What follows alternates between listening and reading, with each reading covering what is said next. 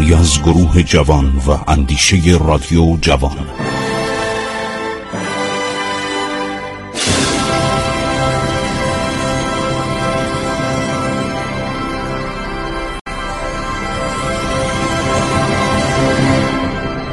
بسم الله الرحمن الرحیم. به نام خداوند بخشاینده مهربان. با عرض ادب و احترام به حضور شما شنوندگان عزیز رادیو جوان من خسرو معتزد هستم.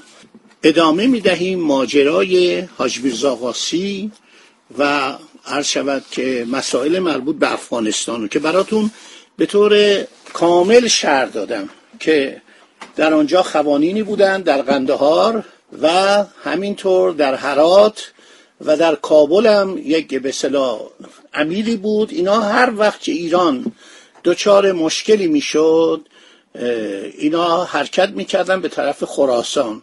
و این مشکلات ما در دوران جنگ ایران با روسیه داشتیم. گهگاه اینجا سر و صدایی می‌شد. بالاخره عباس میرزا رفت و یک لشکرکشی مفصلی کرد. همه رو عرض شود که شکست داد. و اگر ده روز زندگیش ادامه پیدا می‌کرد مسئله حرات حل شده بود. یعنی حرات رو می‌گرفت. با اون شجاعتی که داشت ولی خب این بیچاره تمام بدنش ورم کرده بود. بیماری سرطان کبد داشت بیماری سل داشت. بر اثر این مشکلات و فشارها و عرض شود که مخصوصا خصت پدر پادشاهش فتلیشا خصت وحشتناکی که داشت و به ارتش نمی رسید اینا بهش فشار می اومد همه رو براتون گفتم.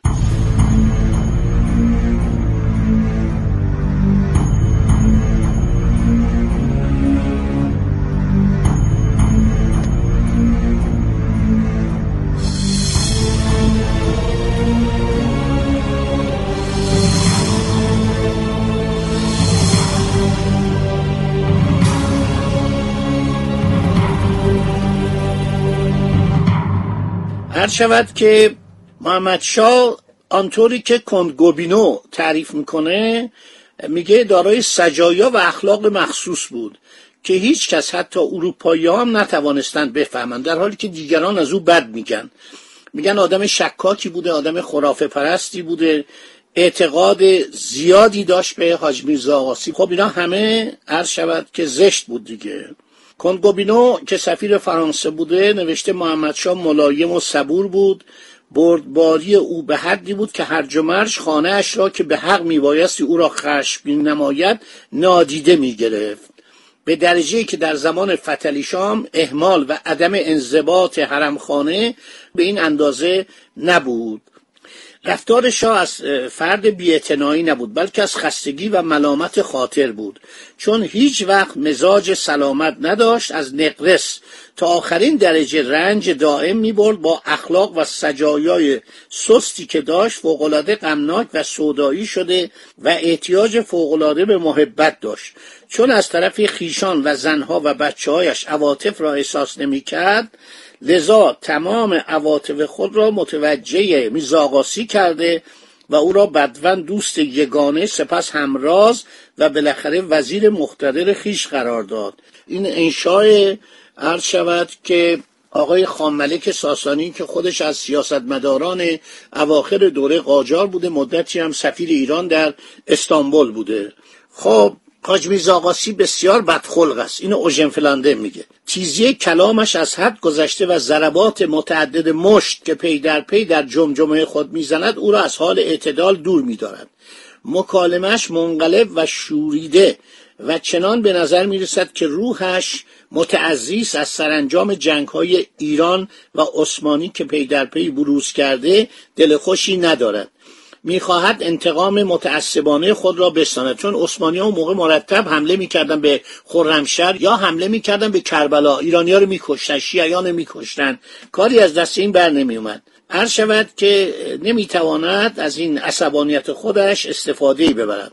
فقط بداهت هایی بر زبان می آورد در جمله می‌گوید اگر عثمانی عظمتش دو برابر حالیه گردد باز برای ایران یک لغمه کوچک بیش نخواهد بود. ما می‌دونیم که علی رضا پاشا هر شود که حاکم بسره بود حمله می‌کنه به کربلا.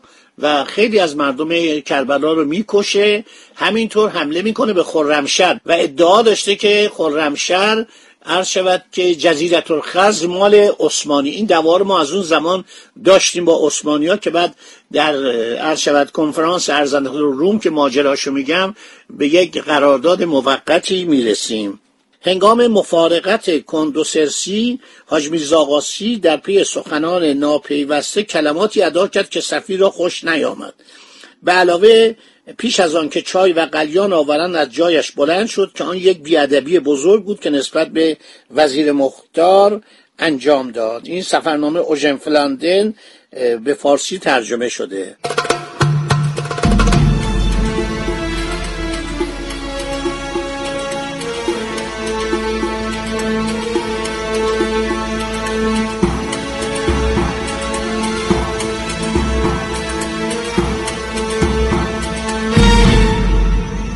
هر شود که اوژن فلاندن میگه محمد شاه به هیچ کاری دخالت نمی کند اوژن فلاندن یک به اصطلاح باستانشناس بودا که اومده کشفیاتی در ایران کرده.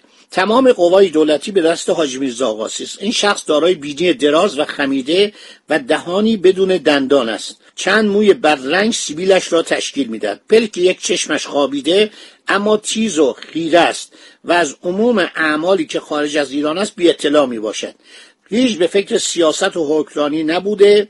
خودفروش است و تکبرش به نظر عموم رسیده و یکی از بلند پروازیاش این است که خود را توپچی ماهری مینامد. هیچ سوادی در نظامیگری نداشت. حالا می‌خواست جنگ هرات هم اداره کنه. به ناچار با وزیری که هیچ از صفاتش مطبوع به نظر نمی آمد داخل مذاکره شدیم. هر دفعه که می‌خواست جملاتی فسی بگوید از ادایش عاجز و کم سوادیش معلوم می‌شد. سواد نداشت.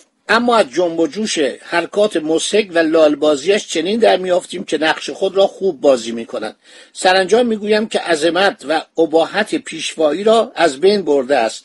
خب میگه ما قائم مقام و ایرانیا دیده بودن خارجی دیده بودن. ما میز ایسای قائم مقام داشتیم. آدمای حسابی داشتیم در دربار قاجار در اون اوایل حاج میرزا شفیع مازندرانی بالاخره یه آدم جالبی بود.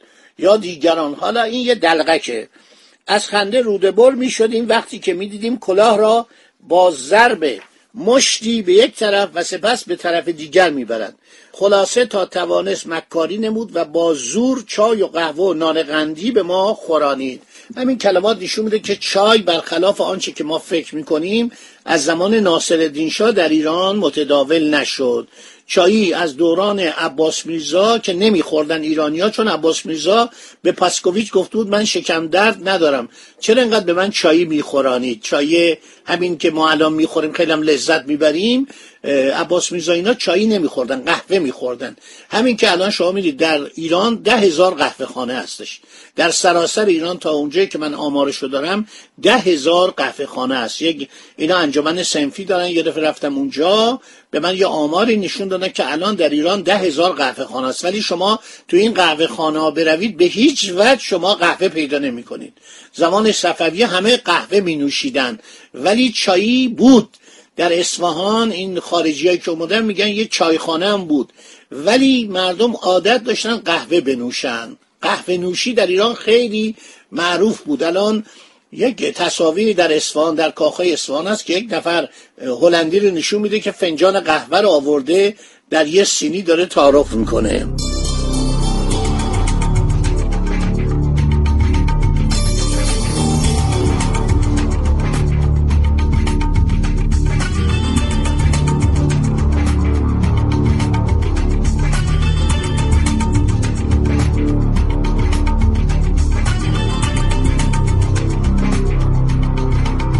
خب بنابراین نشون میدیم که در زمان حاج میرزا مردم چای می نوشیدن این شخص متعصب کم تجربه و بیفکر نمی‌داند چطور کارها را باید انجام داد آدم بی سوادی بود بی لیاقت بود شده بود صدر اعظم ایران. ایران را فلج کرده. اوژن فلاندن داره میگه.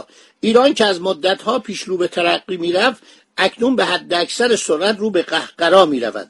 محمد شاه به موهومات معتقد است. واتسون انگلیسی در تاریخ قاجار می نویسد در زمان صدارت حاجی زاغاسی هر وقت که معمولین کشوری و لشکری درخواست اضافه حقوق و مستمری و پاداش می نمودن بیچون و چرا با تقاضای آنان موافقت به عمل میآمد. براتی به نام متقاضی بر سر یکی از حکام ولایات صادر می‌شد. ولی نیت حاجی صدر این نبود که این قبیل حوالجات وصول و از این بابت چیز عاید تقاضا کنندگان شود. بلکه قرض اصلی این بود که خوشقلبی و دست و دلبازی وی مورد توجه قرار بگیرد. حکام ولایات هم به تدریج این نکته را مرتفع شده بودند و نسبت به پرداخت حوالجات مماطله یعنی تنبلی می‌کردن اهمال می‌کردن و یا اصولا استنکاف. استنکاف یعنی خودداری. می‌کردن در نتیجه این پیش آمد صاحبان بروات از حکام متنفر و در عوض نیک نفسی حاجی راضی و شاکر بودن. گفتم که ازدواجم کرده بود با عزت نسا خانوم. هر روز این فامیلای عزت نسا خانوم درخواست شغل می‌کردن. یه دفعه اینا رو نهار دعوت کرد با پذیرایی عالی از اینا نهار خیلی پذیرایی کرد. من آقا من کاری نیستم و ما نداریم انقدر عرض شود که مشاغلی که شما می‌خوایم مگه ایران چند تا ایالت داره؟ چهار تا ایالت داره سی و پنج تا تا چل پنج تا ولایت داره. من همه اینا رو دادم به شاهزادا. همه اینا رو دادم به خانوم سرکار عزت نسا خانوم که توصیه می‌کنن هیچ نمی‌دونن نخست وزیر بدبخت صدر چطوری باید این همه دستورات ایشون رو اجرا کنه؟ بهترین کار این که من ایشون رو مطلقه کنم شما برید از خود ایشون شغل بگیرید. شوخی های جالبی هم می‌کرد. توجه می‌کنید؟ رالینسون یکی از عرض شود که وزرای مختار انگلیس می‌گوید حاج میرزا که مدت سیزده سال زمامداری و فرمانروایی واقعی ایران را به عهده داشت نه ماه قائم مقام بود باقیش هم که این بود دیگه تا آخر محمد شاه. از اوضاع سیاسی و فنون نظامی به کلی بیخبر بود. به واسطه غرور و خودخواهی به نصیحت و اندرز خیراندیشان ابدا گوش نمی‌داد. حسادت او نیز مانع از آن بود که دیگری را به همکاری و دستیاری خود برگزیند. از همه اینا گذشته به قدری بدزبان و تندخو بود که همه از او میگریختند. خزانه کشور در اثر لاقیدی و بیمبالاتی وی دچار ورشکستگی شد. سوار نظام اشایری از بین رفت. هنگامی که محمد شاه زندگی را بدرود گفت مواجب قشون سه الا پنج سال عقب افتاده بود. خب این آدم می‌خواد بره جنگ کنه. ما الان مدتی شما رو معطل کردیم که جنگ هرات بگیم از برنامه آینده جنگ هرات رو میگم که چه افتضاحی عرض شود که بالا اومد. فعلا خدا نگهدار شما با.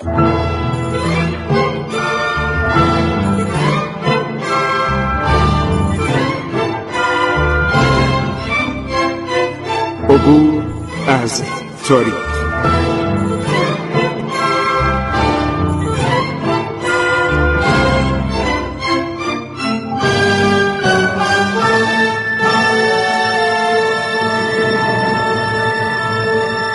ایران با شکوه.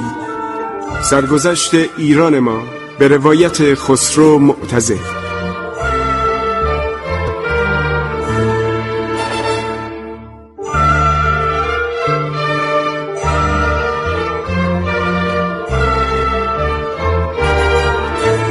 عبور از تاریخ با رادیو جوان.